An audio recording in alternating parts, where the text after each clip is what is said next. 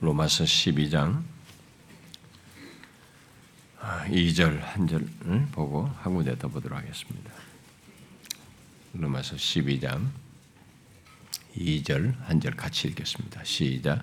너희는 이 세대를 본받지 말고 오직 마음을 새롭게 함으로 변화를 받아 하나님의 선하시고 기뻐하시고 온전하신 뜻이 무엇인지 분별하도록 하라. 여러분 구약 성경 사사기를 보겠습니다. 음, 제가 지금 있는 성경은 401페이지인데 사사기 어, 끝장입니다. 21장 아, 21장 사사기 21장 25절 사사기 끝장 끝절입니다.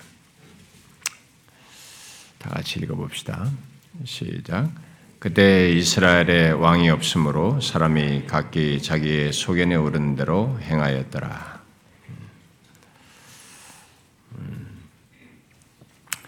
아, 우리들이 그동안에 고난 주간부터 시작해서 지난주 어버이 주일까지 관련된 말씀들을 살피느라 아, 연속적으로 살펴오던 것을 멈추었는데요. 다시 예, 이제부터 연결해서 살피도록 하겠습니다.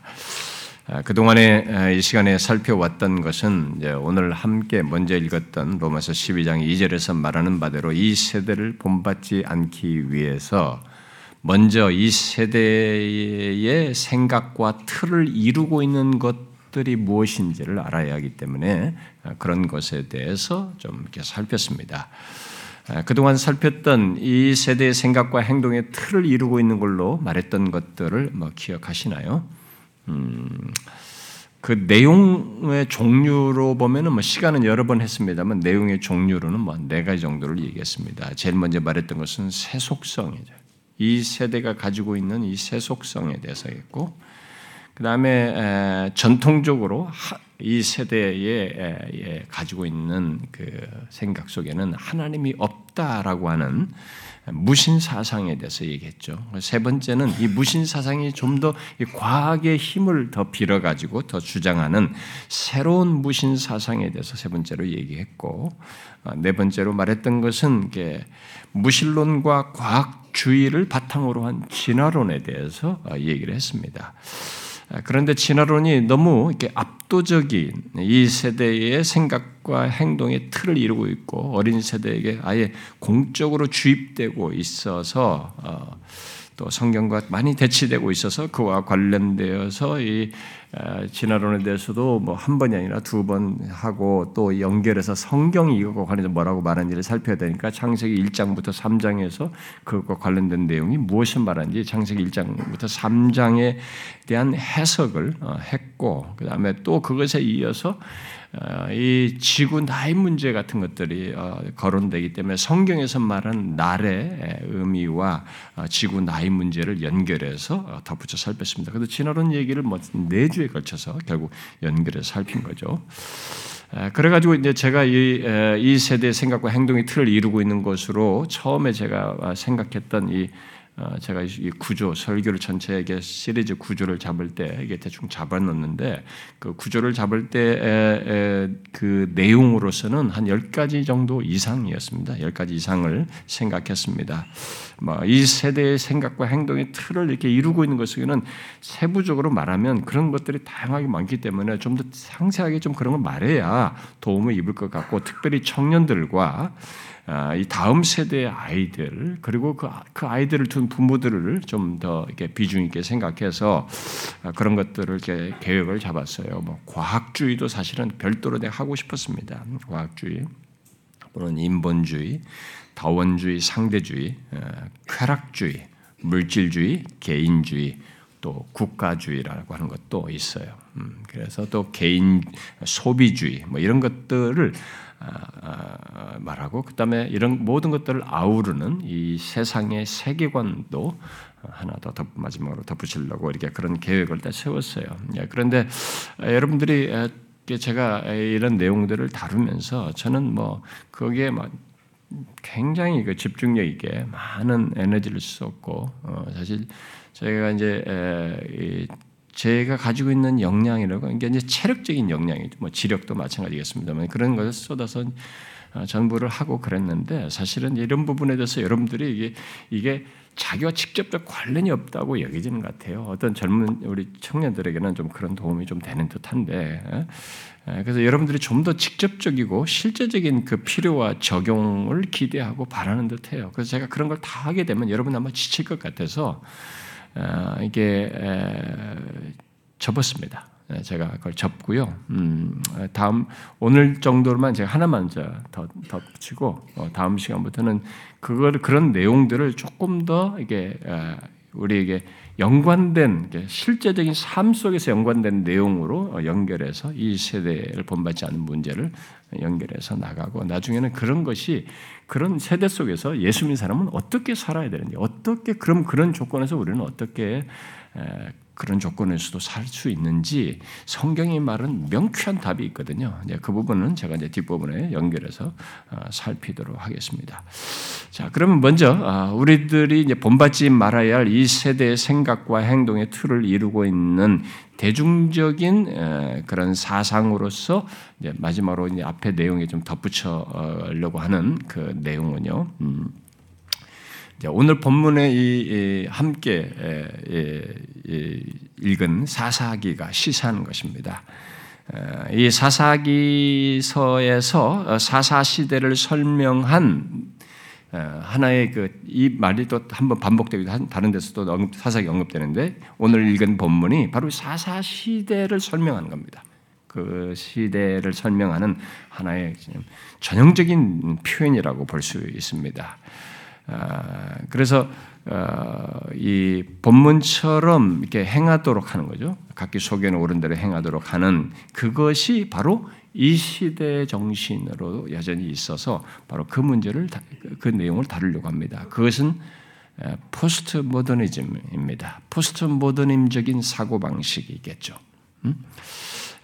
오늘날 이 세대의 생각과 행동의 틀을 이루고 있는 마귀의 사상과 정신으로 강력한 것은 이 포스트 모더니즘입니다. 이것이 계속 좀 더 더해지고 더해지고 이게 확장하면서 더 이렇게 어, 더 이렇게 이 영향력을 크게 하고 거의 지배적인 시대 정신으로 우리에게 지금 자리매김하고 있는데 그 부분을 좀 어, 다루려고 합니다. 어, 어떤 면에서 어, 이 포스트 모더니즘만 살펴도 어, 뒤이어서 제가 살피려고 했던 이런 내용들이 어느 정도는 이게 조금 이렇게 섞여요. 상쇄될 수도 있습니다. 그 정도로 이 포스트 모더니즘의 사고 방식은 모든 영역에 나타나서 거의 보편적일 정도로 이게 강력한 기반적인 시대 정신이죠. 아, 그런데 이 정신은 아, 이미 배교 설교에서 제가 포스트 모더니즘을 다룰 때 언급을 했어요. 근데 그게 벌써 10년 전입니다. 음, 그러니까 또 시간이 지났기 때문에 좀 더 제가 또 다른 어, 포인트에서도 좀 얘기할 필요가 있는데 그때도 이미 얘기를 했습니다만은 비록 어, 현대 시대 정신으로 등장했어도 사실 포스트 모더니즘의 그 이거 아무리 현대 옷을 입어도 그 정신의 특징은 오늘 읽은 사사 시대를 묘사하고 있는 이 본문과 같은 것입니다. 예, 그때도 제가 이 본문을 그때 인용해서 살폈는데요. 사람이 각기 자기의 소견에 옳은 대로 행하는 것이에요. 이 포스트 모더니즘에 대한 성경적인 문구 표현으로 말하는데 가장 적절한 것이 바로 이거예요. 각기 소견에 옳은 대로 행하는 것입니다. 아, 본문은 예, 이 사사기 본문은 이스라엘의 왕이 없으므로 그렇다고 이렇게 말을 했는데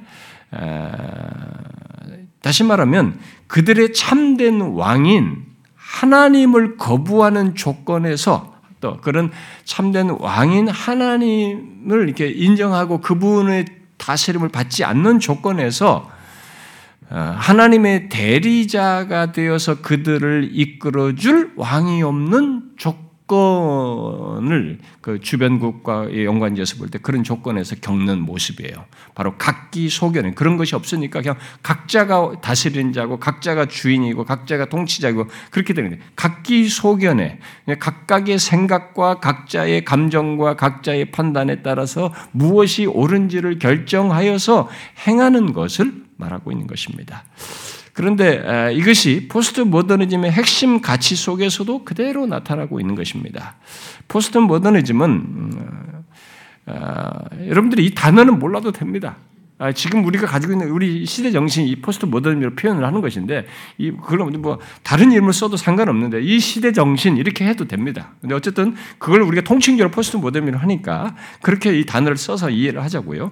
이 포스트 모더니즘은 자신을 다스리거나 통제할 객관적이고 절대적인 기준 같은 것들을 경시합니다. 그런 것은 없어요. 그런 것은 없고 오직 나의 관점, 자신의 감정과 자신의 직관이 모든 판단의 기준이 되고 또 옳은 것의 기준이에요. 내 감정이 옳은 것의 기준이 된다는 거죠.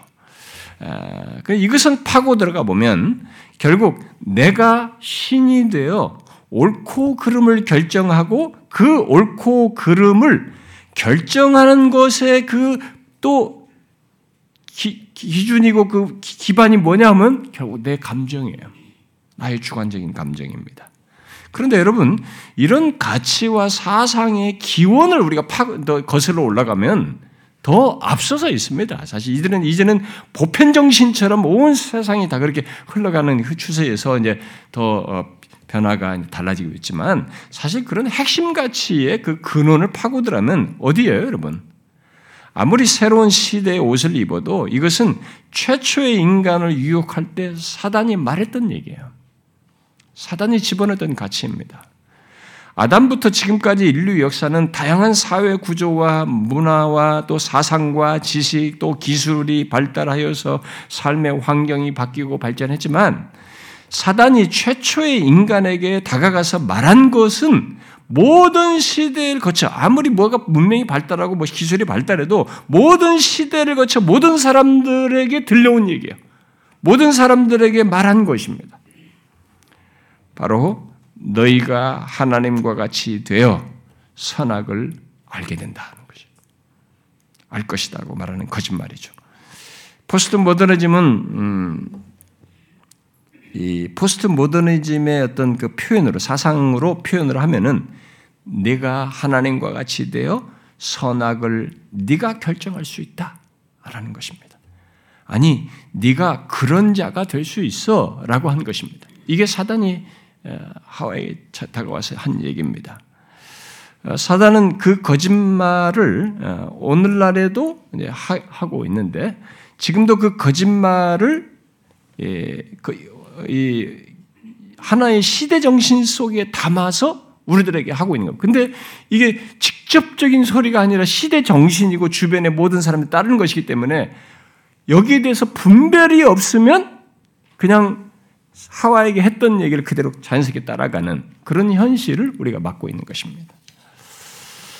그래서 오늘날 사람들은 이, 이런 정신 속에서 그 어느 때보다도 더욱 하나님 없이 자신이 독립적인 존재가 되어서 선악의 결정권자요, 나를 다스릴 다른 존재는 없다고 하는 그런 생각. 어, 나는 내가 주인이고 나에 관한 모든 것은 내가 결정하고 주관한다고 하는 그런 생각 속에서 살아가고 있습니다. 그게 사단이 처음 집어넣은 생각이잖아요. 오늘날 그것을 아, 말하는 이 포스트 모더니즘은 절대적이고 객관적인 것은 없으니 네가 기준이 되어서 네 감정을 따라 행하라. 그것이 옳다. 그것이 선이다라고 외치고 있는 겁니다. 이 시대 정신을 통해서. 그러나 각기 소견에 오른 대로 행하는 것이 어, 이제 사람들의 사고 방식과 삶의 방식으로 이렇게 잘 자리매김해서 그냥 우리들이 모두가 가져야 할 삶의 방식인 것처럼 이렇게 어, 나타나고 있습니다. 여러분은 오늘날 이 시대 정신으로 이 세대의 생각과 행동의 틀을 이루고 있는 이런 이 포스트 모더니즘의 사고를 분별하여서 저항하십니까? 한번 생각해 보십시오. 저는 오늘날 교인들이 예수 믿는 사람들이 과연 이런 시대의 정신을 이 세대를 본받지 말라라는 이런 말씀이 그냥 암송만 할 줄 알지 이것의 실체는 정말 깊이 생각도 안 하고 살지 않는가 이런 생각이 의문이 들기도 하는데 과연 이런 걸 분별하면서 저항하느냐라는 거예요. 그것을 따르지 않을 정도로 그것에 대한 분별과 아, 대응이 되는 하나님의 말씀을 따, 말씀에 따른 이해를 갖고 반응을 하느냐는 거죠. 어, 이 시간 다시 우리들이 우리들의 그 기저에 있는 이 포스트 모더니즘의 사고 방식을 알고 어, 이 세대를 본받지 말라는 말씀을 따라서 어, 분별하여서 정하는 대로 나아갈 수 있기를 바래요. 포스트 모더니즘은 이 계몽주의 이후에 지난 세기에 지난 세기의 전반부까지 지배하고 있던 이 모더니즘 또는 예, 근대주의가 강조하는 어, 이성과 합리성, 객관성 등 예, 근대주의가 그런 걸 되게 했단 말이에요. 기독교를 탁 거부하면서 계몽주의면서 이성으로 모든 걸 판단한다면서 이성을 되게 중요시하고 이성에 의해서 나오는 합리성과 객관성 이런 기준을 되게 강조했습니다. 근데 그것으로 인해서 그렇게 오면서 쭉 살아왔네. 그걸 막 그것을 그렇게 가면은 세상이 다 진보할 걸 믿고 왔는데 이 1, 2차 대전을 겪으면서 완전히 아닌 것을 경험해요. 이 진보가 더 사람을 잔인하게 죽이는 걸 경험하고 나서 이 사람들이 이제 이 시대 정신이 확 무너진 거죠. 허무주의도 오고 막 오면서 다 무너진단 말이에요. 그러면서 생겨난 이 포스트 모더니즘, 모더니즘 다음이잖아요. 이 포스트 모더니즘이 진자 운동을 한 겁니다. 반대로 팍 튄 거죠. 그거 이성과 합리성, 객관적 이런 것을 거부하고 감정, 직관, 주관적인 이해, 그리고 상대적인 것 등을 크게 강조하는 정신으로 이렇게 뒤이어서 나오게 된 것이죠. 예, 에릭슨이라는 사람은 이 포스트 모더니즘의 특징을 어, 여러 가지로 정리해서 말했는데 제가 그 중에 몇 가지만 제가 소개를 하겠습니다. 먼저 포스트 모더니즘은 객관적 지식을 부정한다. 그랬어요. 그리고 지식은 불확실하다고 주장한다. 지식은 불확실하다는 거예요. 그래서 우리들이 흔히 어떤 것을 의심할 수 없는 사실로 말하는 이 지식의 근거 같은 것을 버려야 된다는 거예요. 그렇게 이것이 확실하다고 말하는 그 근거라고 말, 네가 근거를 갖고 말하는 그 근거를 버려야 된다. 이게 이제 포스트 모더니즘 특징이라요. 세 번째는 포스트 모더니즘은 모든 것을 포괄하는 설명 체계라는 것은 없으며 그런 체계를 건설하려는 시도도 포기해야 된다. 뭔가 그런 걸 만들어가지고 괜히 누구를 이게 이것이 옳으니까 이게 따라 이런 식으로 만드는 시도를 하지 말아야 된다는 거예요. 또 포스트 모더니즘은 지식의 본래적인 선함이라는 것은 그건 의심스러운 것이다. 그래서 지식의 본래적인 선함이라는 것을 의문시해야 된다라고 주장한다는 거죠. 그러니까 어떤 것이 이게 이건 본래 선한 거야 이런 것은 다 의문을 가져야 된다는 거예요. 이런 정도의 특징만 보아도 아, 우리가 감을 잡을 수가 있죠. 이 특징들은 기독 이 특징들을 기독교와 연관지어서 보면은 객관적이고 절대적인 지식을 말하고 모든 것을 포괄하는 설명 체계와 성격을 띠고 있는 이 기독교 그리고 그런 하나님의 말씀 그리고 그 하나님의 말씀 안에서 참된 지식의 선함을 말하는 이 기독교는 거부되어야 되는 거예요. 완전히 반대편이 되는 것입니다. 그런 생각과 확신 속에서 포스트 모더니즘이 강조하는 것을 성경에서 찾으면 예, 이 사단의 유혹을 받은 하와의 마음, 유혹을 받고 나서 하와가 가졌던 마음이라고 보면 됩니다. 창세기 3장 6절인 거죠. 이렇게 말했죠. 여자가 그 나무를 본즉 먹음직도 하고 보함직도 하고 지혜롭게 할 만큼 탐스럽기도 한 나무인지라 여자가 그 열매를 따먹고 자기와 함께한 남편에게 주매 그도 먹은지라 무엇입니까? 바로 내 느낌이 하나님이 분명히 이렇 하면 안 된다 이렇게 말한 객관적이고 그것은 반드시 그렇게 해야만 그렇지 않으면 거기 결과가 파생된단 말이에요. 그런 것이 분명히 있단 말이에요. 하나님이 계시고 하나님이 하신 말씀이 있고 그렇게 될 어떤 분명한 사실, 객관의 팩트가 있단 말이에요. 그런데 그것보다 그걸 깨트려 버리고 내 느낌, 보암직도 하고 먹음직도 하고 내가 그러고 싶은 거예요. 내 느낌대로, 내 원하는 대로, 내 느낌에 이끌린 생각과 판단에 따라서 행하라는 거죠. 이게 포스트 모더니즘이 강조하는 성경적인 표현이에요. 오늘날 이 시대 정신은 포스트 모더니즘은 그것을 마치 선인 것처럼 말하고 있습니다. 어, 여러분들은 이 세대의 생각과 행동의 틀로서 사람들에게 영향을 미치고 있는 이런 포스트 모더니즘을 분별하여 저항하고 있는지 여러분 체크를 해보셔야 됩니다. 아마 여러분들 중에 어떤 사람들은 분별하지 못하고 어, 주변의 대부분의 사람들이 다 그렇게 하고 있기 때문에 이 포스트 모더니즘 사고를 자신도 모르게 은연중에 갖고 따를지도 몰라요. 왜냐하면 이 포스트 모더니즘의 사고 방식이 어, 우리 사회 전반에서 또 대부분의 사람들에게서 수용되어 있어서 그것을 나타내고 있거든요. 그걸 보고 듣고 배운단 말이에요. 우리가 지금 그렇게 안 하는 것이 이상한 현실이 돼버렸단 말이죠. 특히 어, 대중 매체가 다 그렇게 흘러가고 있고, 뭐 인터넷과 뭐 SNS 상에도 이 신문 등 같은 것에도 또 이 사회 활동이나 정치인들의 말과 행동들 보면 뭐 이 앞에 리더인데 리더들이 하는 말들이 이 포스트 모던적인 태도와 말을 다 툭툭툭 내뱉으면서 한단 말입니다. 그런 행동들 속에서 그 다 나타나요. 그야말로 모든 영역의 사람들에게서 나타나고 있단 말입니다. 그런데 이 포스트 모더니즘의 모더니즘이 객관적인 영역, 이 객관적인 지식을 부정하고 우리들이 그동안 어, 어떤 지식에 대해서는 어, 이건 확실하다. 예, 확실하다고 믿었던 근거 같은 것을 그런 모든 지식을 불확실한 것으로 말하면서 강조하는 것은 뭐냐면 그런 것을 부정한다. 앞에 말했죠? 확실한 걸 다 부정하면서 강조하는 게 있습니다. 이걸 우리가 잘 알아야 되는데 바로 그런 모든 것을 판단하는 판단하고 느끼는 나예요. 내가 제일 중요한 겁니다.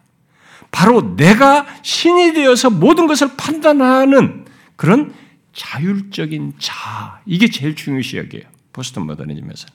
그래서 포스트 모더니즘에서 가장 중요한 것은 바로 그런 나, 바로 그런 나의 주관적인 감정이에요. 그러다 보니까 웰스의 말대로 포스트 모더니즘에는 세 가지가 없는 것입니다. 포괄적인 세계관이 없고 절대적인 진리 같은 것도 없고 또 목적 같은 것도 없는 것입니다. 오직 나의 감정과 직관이 중요한 것이죠. 여러분 그런 것이 없는 이런 세 가지 이런 것들이 없는 포스트 모더니즘의 사고 방식을 한번 생각해 보십시오. 포괄적인 세계관이 없는 사고 방식을 한번 생각해 보세요. 그런 것이 없으면 어떻게 됩니까? 포괄적인 세관이 없다는 것에 대한 현상으로 나타나는 게 뭐예요? 포괄적인 세관이 없으면 대신 무엇이 있겠어요? 바로 개인화된 세계관밖에 없는 겁니다. 너도 다 공통적으로 모두가 공감할 그렇게 다 가치 있게 여기고 비중 있게 생각하는 것이 아니라 다 개별화된 개인화된 세계관밖에 없는 거예요. 그저 내가 생각하고 판단하여서 갖는 나만의 세계관이만 있게 되는 거죠.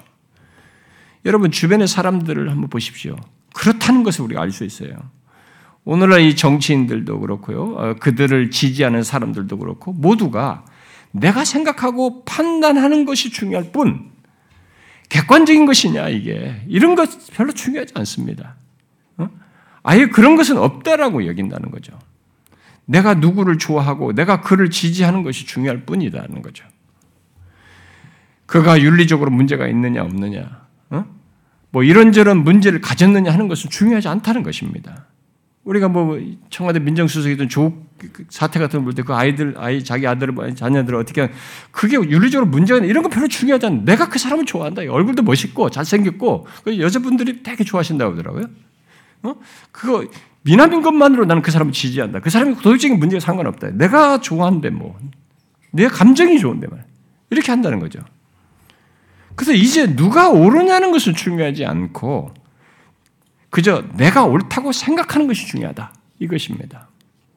그렇게 포스트 모더니즘의 사고 방식은 어, 궁극적이고 어, 또 구속력 있는 진리 또는 윤리 같은 것을 부정하고 객관적으로 옳다는 것을 인정치 않습니다. 그저 내 관점에서의 진리와 윤리를 생각하고 말을 하는 거죠. 물론 이것은 성경과 정반대되는 것입니다. 그런데 이런 포스트 모더니즘의 사고, 곧 포괄적이지 않고 개인화된 세계관을 주변에서 또 대중 속에서 어, 사회 전반에서 또 정치인들과 앞에 리더들에게서 어, 또 사회 주요 자리에 있는 사람들에게서 보면서 예수 믿는 사람들이 어떻게 할까요? 영향을 받습니다. 여러분 정치적인 이슈인데도 정치적인 이슈라는 것에 딱 덮어가지고 그런 정신이 기반에 있는 것도 모르고 다 우리는 따라갑니다. 영향을 받아요. 그 결과 교회 안에 있는 사람들도 하나님의 말씀에 대해서 개인화된 세계관을 드러내는 것을 우리가 이제 자주 보게 됩니다. 성경이 말하는 진리와 윤리에 대해서 자기 관점에서 말하는 이런 모습이 이제는 제법 많이 나타나는 거죠. 가끔 사람들이 그렇잖아요. 교회 안에 사람들이 꼭 이것이 진리냐? 어? 꼭 이렇게 믿어야 되고 이렇게 행해야 되냐? 뭐, 요즘 시대 그렇게 성경이 말하는 대로 그대로 어떻게 하면 사냐? 이게 이제 우리들의 입에 자연스러워요. 타락한 죄성을 드러내는 그런 것, 이 기본적으로 타락한 죄성에 의해서도 그렇게 할 수 있지만, 아예 그 이런 그렇게 반응하도록 그렇게 생각하고 태도를 보이는 사고 방식이 이 시대 정신의 사고 방식이어서 거기에 영향을 받아서 그런 행동을 그런 반응을 한다는 거죠. 그래서 이 세대를 본받지 말라고 했지만 어느새 사람들이 교회는 사람들조차도 이 세대를 본받는 그런 모습을 농하게 드러나고 있다는 거죠. 오늘날 교회는 사람들이 점점 이 성경의 계시보다 하나님의 말씀보다 내 생각, 아, 내 느낌을 중시하고 나의 판단과 내 경험을 중시하는 것, 아, 곧 절대 진리를 부정하고 객관적인 지식을 아, 거부하는 것, 또 우리들이 근거로 삼는 하나님의 말씀, 이 계시 같은 것을 불확실한 거죠. 이것도 의문이 있을 수 있지 않느냐. 뭐 이게 그때 당시에 쓴 것 아니냐. 뭐 이런 식으로 하면 어쨌든 불확실한 것으로 어, 여기는 것 등 이런 것들이 분명히 많아지고 있습니다. 우리들이 이제 흔 점점 더 크게 드러나고 있죠. 이런 것들이 모두 이런 정신의 기반에는 이런 사고 방식의 기반은 뭐냐면 포스트 모더니즘의 시대 정신이 그만큼 많이 이렇게 보편화돼서 영향을 미치고 있고 나도 암암리의 영향을 받고 있다는 것을 나타내는 것이기도 한 겁니다. 여러분 포괄적인 세계관도 어, 절대 진리도 어, 어, 목적도 없는 이 포스트 모더니즘의 사고, 그저 나의 감정의 행복과 만족을 최고로 여기는 이 포스트 모더니즘 사고를 한번 상상해 생각해 보십시오. 이런 정신과 사고가 보편적으로 퍼져서 사람들에게 영향을 미치는 것을 미치게 되는 이런 우리들의 이런 현상은 그렇게 오래되지는 않습니다. 이렇게 보편적으로 전체적으로 시대 정신에서 사람들이 누가 하면 좀 일부가 하면 그 사람이 바로 눈에 탁 띄어가지고 사람들이 문제가 있는 것처럼 보는 그런 시대가 얼마 전에 있었습니다만 이제는 누구나 그런 거 개의치 않고 전체 보편 정신으로 이렇게 자리매김한 건 얼마나 됐어요? 불과 몇십 년 안에 안 됐습니다. 몇십 년 이내에 벌어진 일이에요. 그런데 이런 포스트 모더니즘의 사고 속에서 우리가 주목할 것은 포스트 모더니즘 사고에 따라서 행하는 것을 옳다라고 여긴다는 거예요. 그걸 옳다, 선하다 이렇게 생각한다는 거죠. 오늘날 이 정치계에서나 학문계에서도 또 사회 운동 현장에서도 또 개개인의 주장과 삶에서 이 포스트 모더니즘의 사고를 따라서 행하는 것을 옳은 것으로 주장을 하며 그것을 반대하는 주장이나 사상이나 체계들에 대해서 강하게 반대하는 것을 우리가 어, 쉽게 볼 수 있습니다. 또 그것들을 그러면서 그런 것들에 대해서 해체해야 된다는 것. 해체해야 한다는 말을 듣는데 여러분 그것이 이게 포스트 모더니즘 속에 포함되어 있는 해체주의란 말이에요. 해체주의입니다. 예, 포스트 모더니즘의 정신에서 중요한 개념 중에 하나가 해체입니다. 해체. 그래서 포스트 모더니즘은 기존의 신념 체계를 해체하고 나의 관점, 나의 해석을 중시함으로써 특정한 사물에 대해 어떤 대상들의 어떤 뭐 무엇이든지 간에 어떤 특정한 사물에 대해서 객관적이고 절대적인 하나의 의미 대신 그런 그것을 보는 나의 관점이 더 중요하다라고 주장을 하는 것입니다. 이런 맥락에서 포스트 모더니즘의 사고의 기저에 있는 이 해체주의에서 크게 관심을 갖는 것은 기존의 신념 체계를 해체하기 위한 언어의 언어의 해체다라는 이런 말을 합니다. 뭐 여러분들 조금 어렵다고 할지 모르겠습니다만은 그냥 지나가듯이 들으십시오. 이 내용이 그대로 있습니다. 언어의 해체라는 것은 이런 말입니다. 어떤 글 있잖아요. 언어로 어떤 글의 의미나 어, 그 글의 어떤 배경에 있는 가정이 있을 거 아니에요. 쓴 사람이 어떤 이런 말을 할 때는 거기에 배경에 있는 가정이나 또는 전제 또는 사상 등을 밝히기 위해서 모든 본문이 분해되고 해체되어서 재구성되어야 될 필요가 있다는 겁니다. 재구성되어야 한다는 것입니다. 그런데 이때 중요한 것은 글 쓴 사람의 의도나 그 그가 쓴 본문이 말하는 의미보다 그 글을 읽는 사람의 해석이에요. 이 사람이 무슨 의도를 썼는 것보다도 사실상 더 중요한 것은 이제는 그 글을 읽는 사람의 나의 해석입니다. 결국 해체주의는 내가 내 마음대로 읽는 글을 해체해서 이해하는 것을 중요하게 생각합니다. 여러분 이것을 성경과 연관지어서 생각하면 어떻게 되겠어요? 성경의 기록 의도와 목적보다 내가 본문을 분해하고 해체해서 재구성해가지고 내가 해석하는 것이 중요하다라고 하게 되면 어떻게 되겠습니까? 결국 주관주의적이고 상대주의적인 그런 관점으로 성경을 보고 그것이 옳은 것이 돼버린 거예요. 각자가 알아서 자기 느끼는 대로 해버려야 돼. 그래서 이 신정통주의나 실존주의 철학의 배경 갖고 이런 것들이 더 이 시대의 지지를 받는 것은 다 이런 것과도 연관되어 있습니다. 이런 해체주의는 나의 생각과 판단과 느낌을 중시하는 포스트 모더니즘의 정신과 착 매치가 되는 겁니다. 그런데 우리는 이런 해체주의를 포함한 포스트 모더니즘이 드러나는 그 사례들을 사회적인 이슈들 속에서 이렇게 흔하게 보게 되는데요. 대표적인 것이 우리들이 그동안 가졌던 인간에 대한 이해, 특히 성에 대한 것, 남성, 여성이죠. 성에 대해서 그 이슈화돼서 나타나는 걸 볼 수 있습니다. 우리들이 젠더 논쟁이라는 거 하잖아요. 젠더 논쟁으로 말을 하고 곧 이 성 정체성 문제에 대해서 말하셨습니까? 이게 이제 다 이런 것과 연관되어 있습니다. 해체주의와 이런 거다 관련되어 있는데 포스트 모더니즘의 기반 속에서 인간의 가장 기본적인 정체성 곧 하나님께서 사람을 지으시되 남자와 여자로 명기하세요. 남자와 여자로 지으셨다고 말을 합니다. 바로 그런 것. 근데 바로 그런 성 정 체성을 이렇게 이 해체주의는 포스트 모더니즘은 거부하는 거죠. 그래서 남자가 자신을 여자로 취급되기를 원하고 또 남자도 여자도 아닌 제3의 성으로 취급되기를 원하는 이런 일이 우리들에게 있고 그것을 받아들여야 된다. 거기에 대해서 전혀 다른 관점을 가지면 안 된다라는 것이 이 시대의 정신이에요.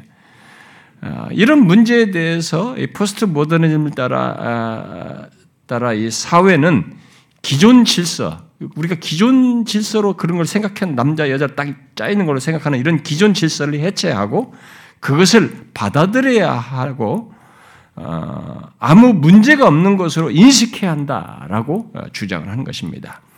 곧 생물 생물학적인 남자와 여자만 있는 것이 아니라 여러 종류의 사회적인 성별 젠더가 존재한다. 그것을 문제없이 바라봐야 된다. 이렇게 주장하는 것이죠. 이런 사고 속에서 동성애나 동성 간의 이 결혼 또 어, 결혼은 이게 각자의 성적인 취향에 따라 누가 뭐라 할 게 아니다. 각자 그 사람들이 각자가 원하는 성적인 취향을 따라서 하는 것이기 때문에 각자가 결정한 문제다. 성적 취향에 따라서 각자가 결정할 문제다라고 주장을 합니다. 그러므로 이런 포스트 모더니즘의 사고를 가진 사람들에게 객관적인 진리를 말하고 남자와 여자의 정체성을 강조하고 그것을 거스 그러면서 그런 걸 거스리는 것을 정체성을 거스려서 뭐 이게 믹스업되는 이런 것들을 죄라고 이렇게 말하는 기독교. 그죠? 또 모두가 죄인이고 구원을 얻기 위한 오직 한 길, 이런 어떤 뭐 객관적인 것처럼 말하는 이런 기독교는 매우 폭력적이고 억압적이다. 이렇게 묘사를 합니다. 또 하나님과 같은 초월적인 존재나 하나님 안에서 갖는 객관적인 질서, 더 구체적으로 우리의 삶의 준칙으로 말하는 하나님의 말씀에 따른 어떤 질서 있잖아요. 이 세상에 하나님이 다스려지고 남자와 여자를 두시고 이게 성경에서 말하는 어떤 이런 질서 있잖아요. 이 질서 등은 억압적인 것이다라고 보는 것입니다. 그런데 포스트 모더니즘의 관점에서 보면 성경에서 말하는 이 창조자 하나님과 또 그가 남자와 여자를 지으시고 창조 질서를 만드시고 어, 만드시서 이렇게 말씀을 하시는 것은 창조 질서를 그, 어, 만드셨다고 말을 하는 것은 모두 억압을 위해 만들어진 체계로 보는 것입니다. 억압을 위해 만들어진 체계에 이어서 해체의 대상이다. 이렇게 보는 거죠.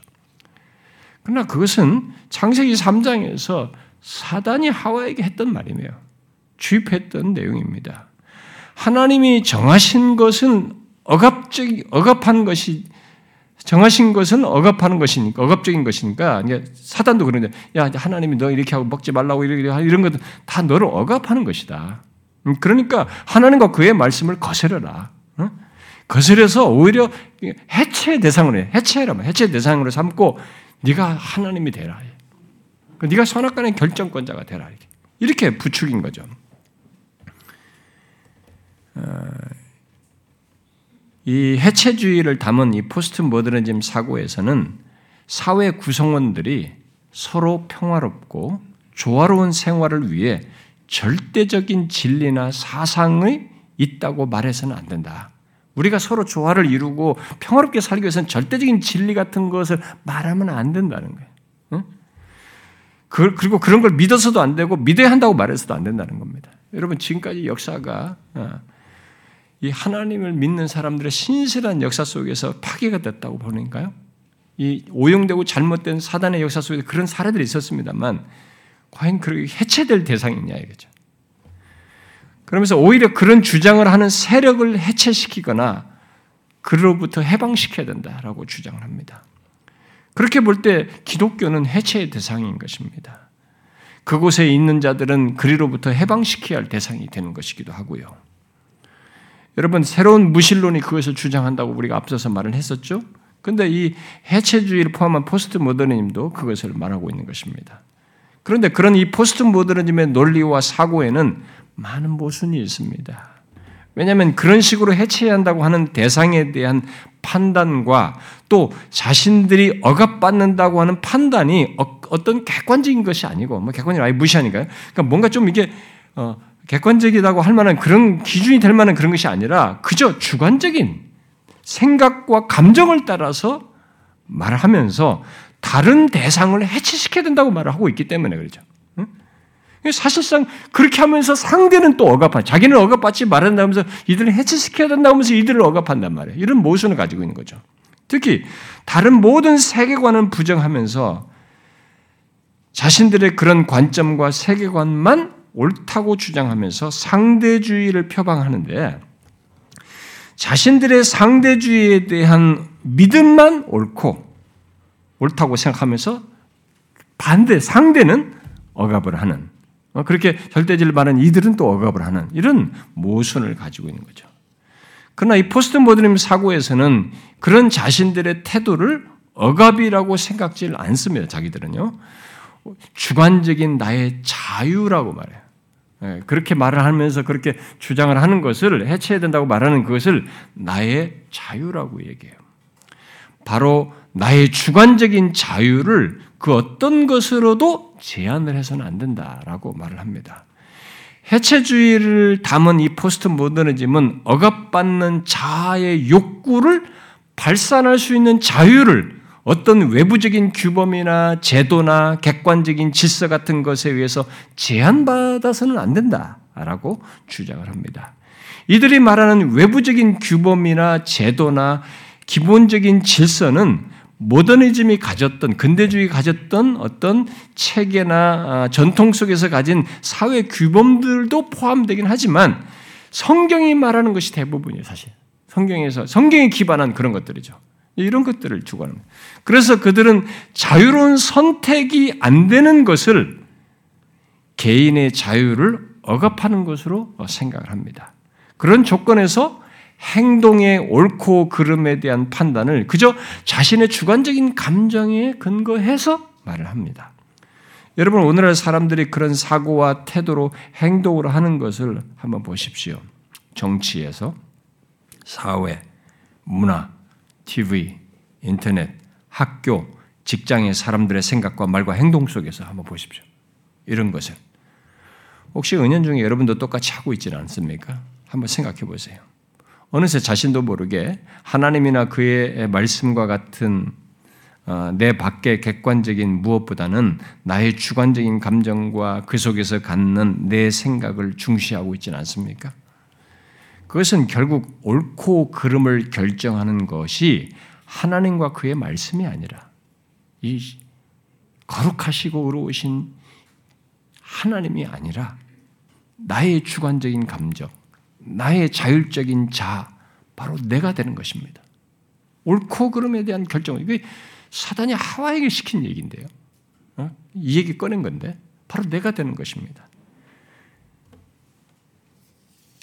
그런데 우리가 포스트 모더니즘 사고에서 주목할 또 내용은 포스트 모더니즘이 그렇게 옳고 그름을 나의 주관적인 감정에 두다 보니까 결국 옳은 것은 나의 감정을 만족시키는 거예요.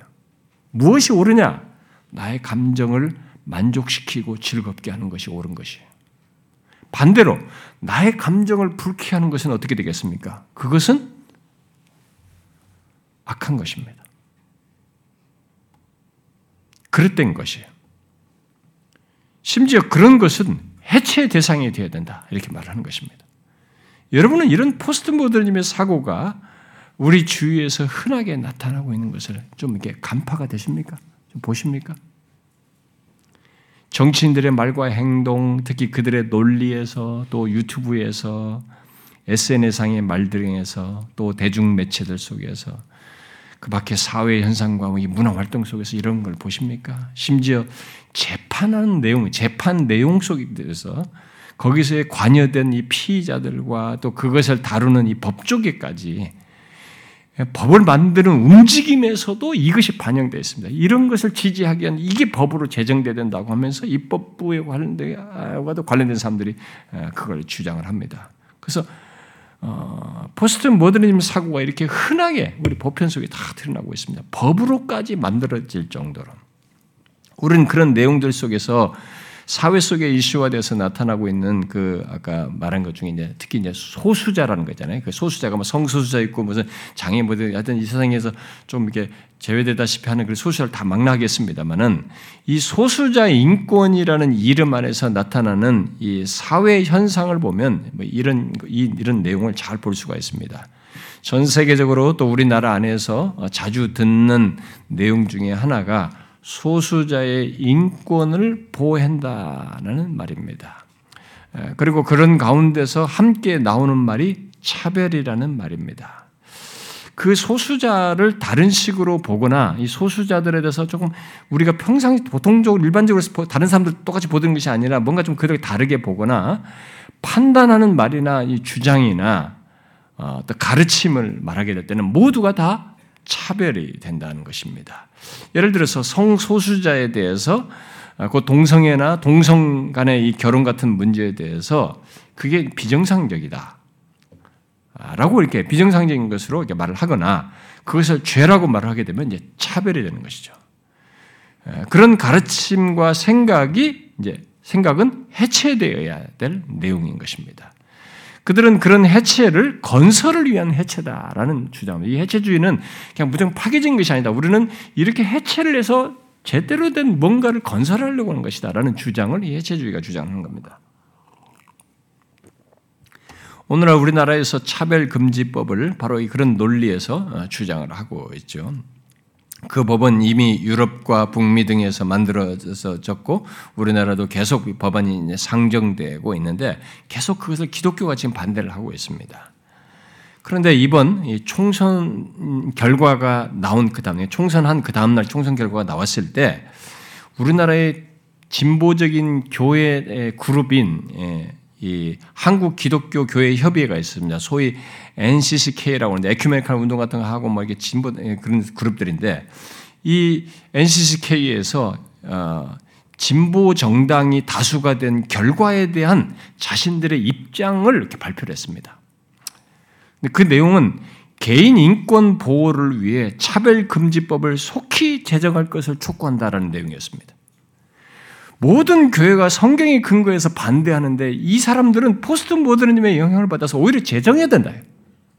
그렇게 국회의원들에게 촉구를 했어요. 진보정당이 이제 다수가 됐기 때문에 당신들이 법을 만들 수 있게 됐다. 그러니까 이걸 제정해라. 이렇게 촉구를 했습니다. 이제는 정말 객관적인 기준이나 근거 같은 거 예, 모두가 다 이게 따라야 할 어떤 진리나 진실이라고 하는 개념이 사회적으로 이렇게 무너졌어요. 없어졌어요. 심지어 이 목사들까지 나서서 이러고 있습니다. 예, 그런 교회들까지. 만일 차별금지법이 만들어지면 성경에 근거한 비판도 그것이 비정상이라는 말도 다 모두 법에 저촉하게 됩니다. 이런 사실을 볼 때 포스트 모더니즘은 성경의 근거에서 죄는 죄라고 말하지 않고 악한 것을 악하다고 말하지 않는 사고를 갖도록 조장하고 있는 것입니다. 사단이 처음에 인간에게 하였던 것이죠. 그런데 여러분 이 역차별적인 요소가 있는 겁니다. 이런 내용에는 진정한 그러니까 어떤 면 정당한이죠. 정당한 비판과 평가도 이제 못 하게 되는 거죠. 또 그런 일을 한 사람도 법으로 억압을 하고 결국은 소수자에 의해서 다수가 어? 차별당하는 역차별을 당하는 것이죠. 특히 하나님의 말씀에 근거한 말도 못하게 되고 그런 하나님의 말씀을 말하는 사람들이 더 나쁜 사람이고 범죄자가 되는 이런 역차별을 당하게 되는 것입니다. 그래서 포스트 모더니즘의 해체주의적인 사고는 많은 부분에서 반성경적이고 반율법적이고 방종적이고 허무주의적이에요. 포스트 모더니즘은 모든 주장과 차이를 다 포용하는 것을 어, 모토로 하면서 강조하는데 괴이하게도 기독교 신앙만큼은 포용 대상이 될 수 없다는 논리를 가지고 있습니다. 정말 모순이죠? 특이하지 않습니까? 이게 포스트 모더니즘의 굉장히 중요한 모토예요. 모든 주장과 차이를 다 포용하고 포용해야 된다는 거예요.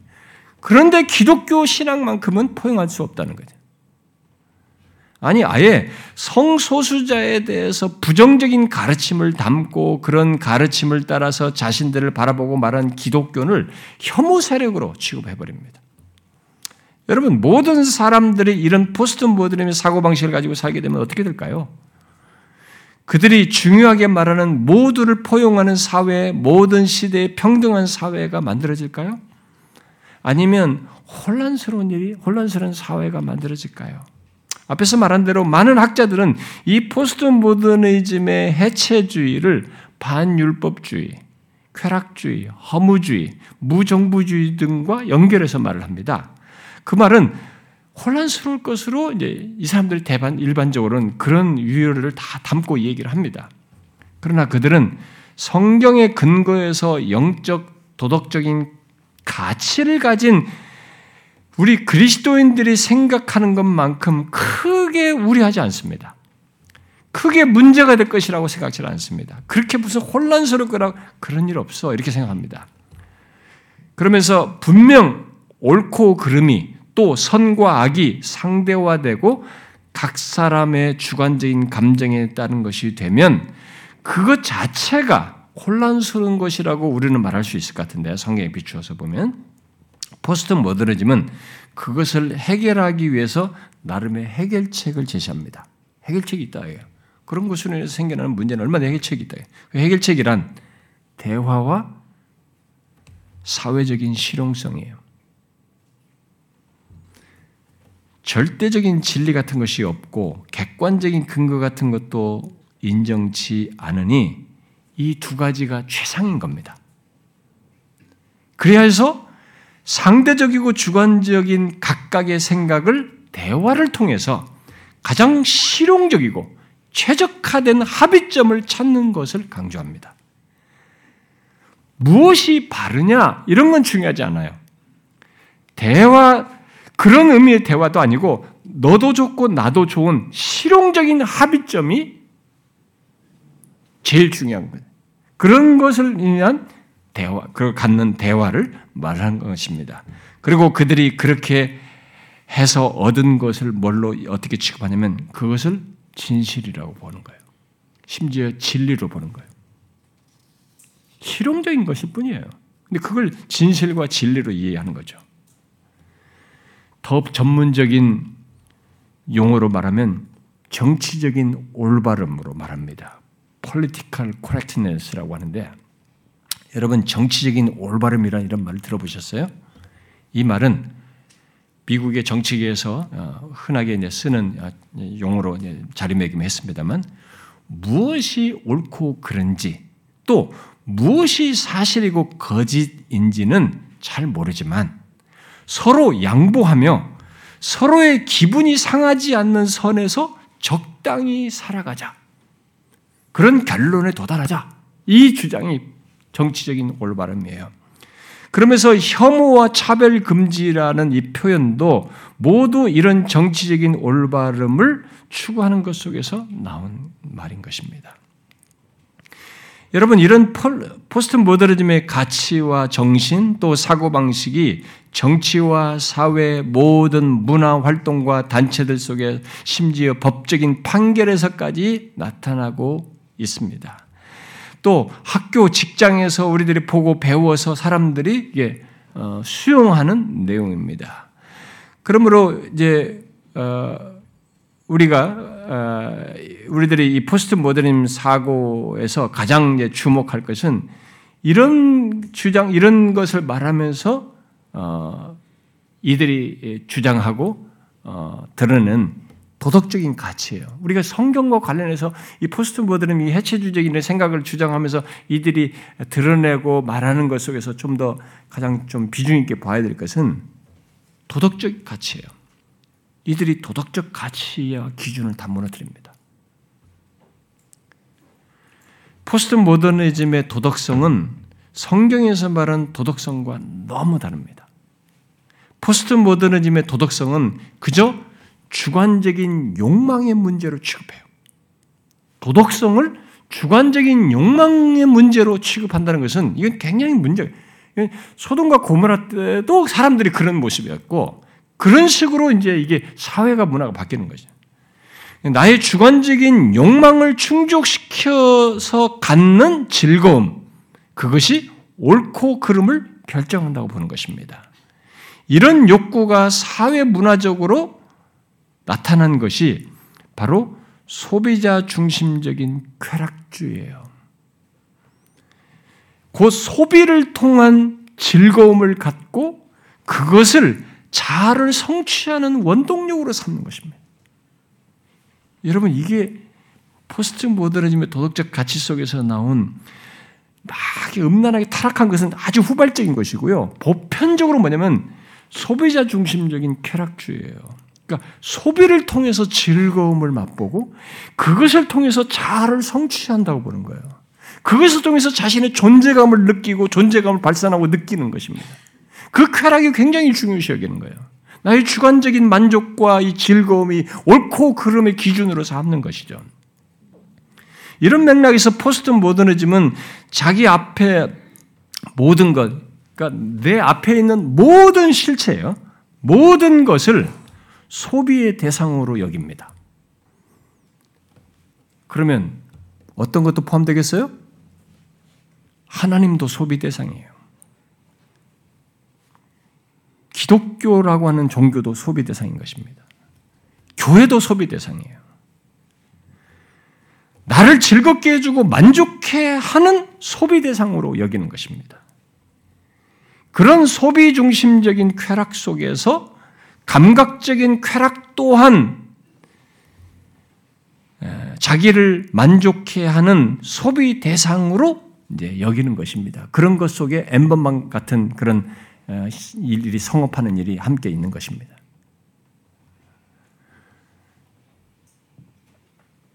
이렇게 포스트 모더니즘의 사고에서는 성경이 말하는 도덕성이 없습니다. 그저 지금 이 순간 나의 감정을 즐겁게 하는 것, 나를 만족시키는 것이 도덕적으로 옳고 그른 것의 기준이 되는 것이죠. 여러분 바로 이런 포스트 모더니즘의 사고를 가진 세상에서 기독교 가치, 바로 하나님의 말씀에 근거한 윤리를 말하면 어떻게 되겠어요? 정치적인 올바름을 깨뜨리는 것이고 포스트 모더니즘에서 말하는 진실과 진리를 거스르는 것이 되는 겁니다. 어떤 사람들은 포스트 모더니즘의 유용한 면에 대해서도 많이 말을 합니다만 분명 유용한 포스트 모더니즘도 나름 활용 가치가 있고 유용한 면도 분명히 있습니다. 그러나 일단 지금까지 말한 이런 내용들을 볼 때 포스트 모더니즘의 사고는 성경을 크게 거스르고 우리의 신앙을 크게 시험합니다. 이 인간관과 이 도덕 개념과 이런 것들은 성경과 분명히 크게 대치됩니다. 창세기 3장에 등장한 사단의 간교한 소리가 이 포스트 모더니즘 정신의 기저에 그대로 있어요. 바로 우리가 하나님처럼 되어서 느끼는 대로 원하는 대로 하라고 하는 소리가 기저에 있는 것입니다.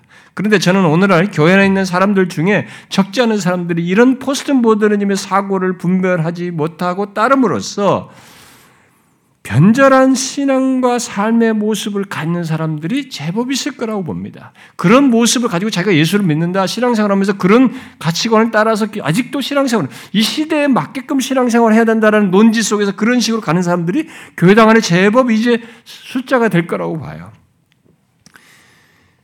아, 그렇다고 하는 가장 강력한 증거가 포스트 모더니즘의 핵심 가치인 자율적 자아를 자신들도 은연중에 드러내는 것입니다. 곧 나의 주관적인 감정과 생각을 옳고 그름의 기준으로 삼고 말하고 행동하는 것이에요. 그야말로 나의 주관적인 감정을 가장 중요하게 여기고 결국 하나님의 말씀보다도 더 진실한 것처럼 여기는 모습입니다. 은사주의적인 배경을 가졌던 어떤 신앙 배경을 가졌던 간에 대세적인 포스트 모더니즘의 핵심 가치를 보고 듣고 수용하여서 결국 신앙생활 속에서도 드러내는 사람들을 이제 우리가 제법 흔하게 볼 수 있다는 것입니다. 옳고 그름도 자신의 주관적인 감정과 경험으로 판단을 하고 자신의 주관적인 감정을 즐겁게 하는 것을 최고선으로 여기는 포스트 모더니즘을 수용하여서 그것을 신앙생활 속에서도 은연중에 드러내고 뭔가를 불만스럽게 생각하고 뭐 자기 못마땅해 하고 하는 이런 태도들이 은연중에 교회당 안에 있는 사람들도 나타내는 모습이 있어야 하는 거죠. 그래서 내 감정, 을 따라서 내 느낌을 따라서 내 감, 감정에 이끌린 생각을 따라서 싫다 좋다 또 그렇게 할 수 있다 없다 뭐 이렇게 말을 하고 말은 안 해도 그런 태도를 신앙생활 속에서 드러내는 이런 모습이 점점 많아지고 있다는 것이죠. 교회도 어, 설교도 교회 안의 사람도 모두 소비 대상이 되는 대상 취급하는 거죠. 바로 나를 즐겁게 해주고 행복하게 해주고 만족감을 갖게 해주는 것에 따라서 호불호를 드러내는 것입니다. 이런 사람들이 많아지고 있는 거죠. 그것은 모두 자신도 모르게 이 시대의 정신인 포스트 모더니즘의 영향을 받아서 포스트 모던적인 사고 방식을 갖고 행하는 것입니다. 그런 맥락에서 여러분이 어떤지를 한번 보셔야 됩니다. 자신들의 이런 부분에서. 이 세대를 본받지 말라는 이 말씀에 따라서 행하는지를 보세요. 혹시 여러분은 자기, 여러분도 자기 감정을 따라서 모든 것을 판단하고 있지는 않습니까? 신앙적인 것까지 하나님의 말씀까지 말해요. 정령 그리스도인으로서 그렇다면 이 사람이 분명히 그리스도인인데 그렇다면 그는 이 세대로부터 구원을 받고도 이 세대를 본받고 있는 거예요. 지금 현재 시제로는. 창세기 3장에서 하와를 유혹했던 사단의 말이 담긴 이 시대의 사상을 따르고 있는 것입니다. 물론 로마서 12장 2절에 이 세대의 생각과 행동의 틀을 이루고 있는 이 포스트 모더니즘의 정신과 이 사고를 분별하여서 정하고자 예? 정하라고 말하고 있는데 사실 이 부분에서 이제 우리가 의문을 제기하는 거죠. 성경은 분명히 그것을 정하라고 말하고 있어요. 우리는 앞으로 어떤 세상 정신이 또 일어날지, 또 이 세대의 생각과 행동의 틀을 이루고 있는 또 다른 어, 떤 것이 일어날지 우리는 알지 못합니다. 포스트 모던 다음에 어떤 것이 또 일어날지 몰라요. 그러나 오늘 로마서 본문은 우리에게 한 가지 사실을 분명히 말합니다. 뭡니까? 아무리 세대가 바뀌고 아무리 무슨 정신이 들어오고 아무리 매력적인 우리를 지배적인 세상 정신이 들어와도 예수 그리스도를 믿는 자는 이 세대로부터 구원을 받은 사람은 의롭다움을 받은 사람은 그 세대를 분별한다는 거예요. 그 세대를 본받지 않는다는 것입니다. 이게 성경이 말은 분명한 사실이에요.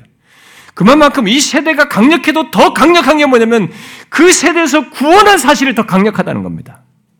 그리스도의 피로 구속한 사실이 더 강력하다는 거예요. 그런 맥락에서 여러분 자신을 한번 보십시오. 이 세대의 생각과 행동의 틀을 이루고 있는 포스트 모더니즘을 분별하여서 그것을 저항하면서 그런 사고방식에 젖지 않고 오히려 그런 조건 속에서도 이 세대로부터 구별된 자로서 살고 있습니까? 어떻습니까? 포스트 모더니즘을 따르는 이 세대 분위기, 주변의 이 흔한 모습, 네가 하고 싶은 대로 싶은 것을 하라고 말하고 네 감정이 옳은 것이다라고 말하고 그것이 진실이고 그것이 진리라고 주장하는 것에 여러분들은 아니다라고 그렇게 할 수 없다. 이것은 바르지 않다라고 하는 분명한 판단과 이해를 가지고 분별해서 저항하느냐는 거죠. 바울은 갈라디아서 1장에서 분명히 말했습니다. 그리스도께서 하나님 곧 우리 아버지의 뜻을 따라 이 악한 세대에서 우리를 건지시려고 우리 죄를 대속하기 위해서 자기 몸을 주셨다라고 말했어요.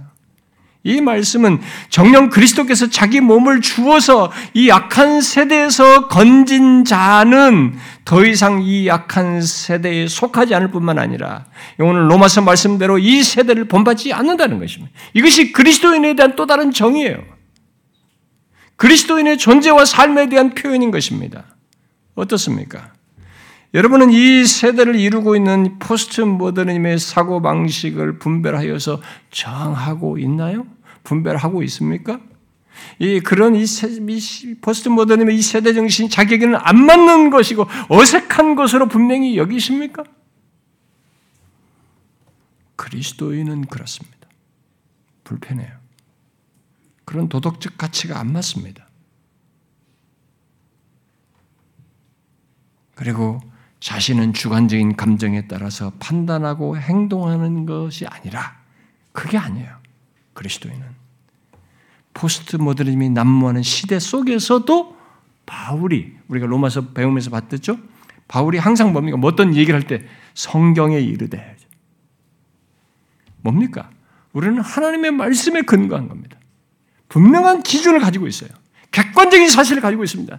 객관적인 참조점이 있어요. 나를 내가 무엇이 옳고 어떤 길을 가야 되는지 내가 어떤 것에서 그 근거를 삼고 기준을 삼아야 객관적인 참조점이 있습니다. 내 밖에 객관적인 참조점이 있습니다. 하나님 그분의 말씀 우리에게 하시는 선명한 그가 계시한 내용의 실제적인 내용이 있습니다. 우리는 그것에 따라서 사는 것입니다.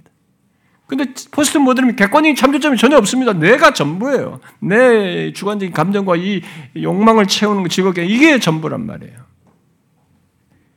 어떻습니까? 성경에 이르되 하나님께서 이렇게 말씀하셔서 아무리 이 시대 정신 그래도 하나님의 말씀이 이렇게 말하고 있다. 하나님 나는 하나님의 백성으로서 주의 말씀이 이렇게 말하고 하나님께서 이렇게 하시겠다고 하셨기 때문에 나는 이게 옳다 여기며 이 길을 맞다. 이 길을 가기를 원한다. 이게 그리스도인의 모습이에요.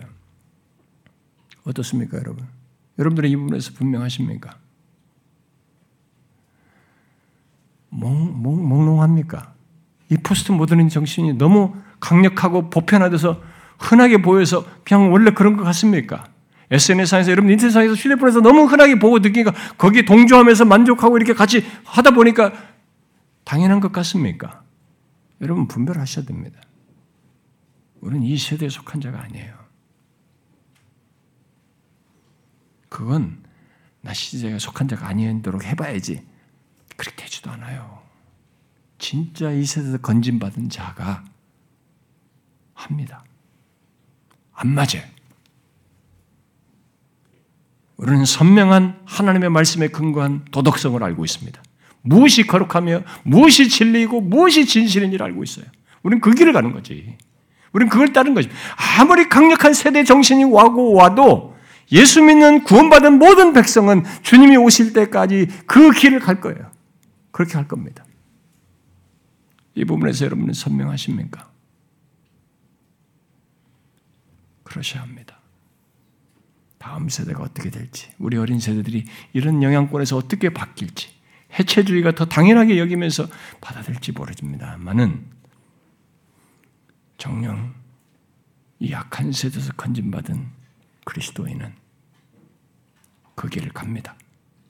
그 길을 가야 합니다. 저와 여러분이 모두 그럴 수 있기를 바랍니다. 기도하겠습니다.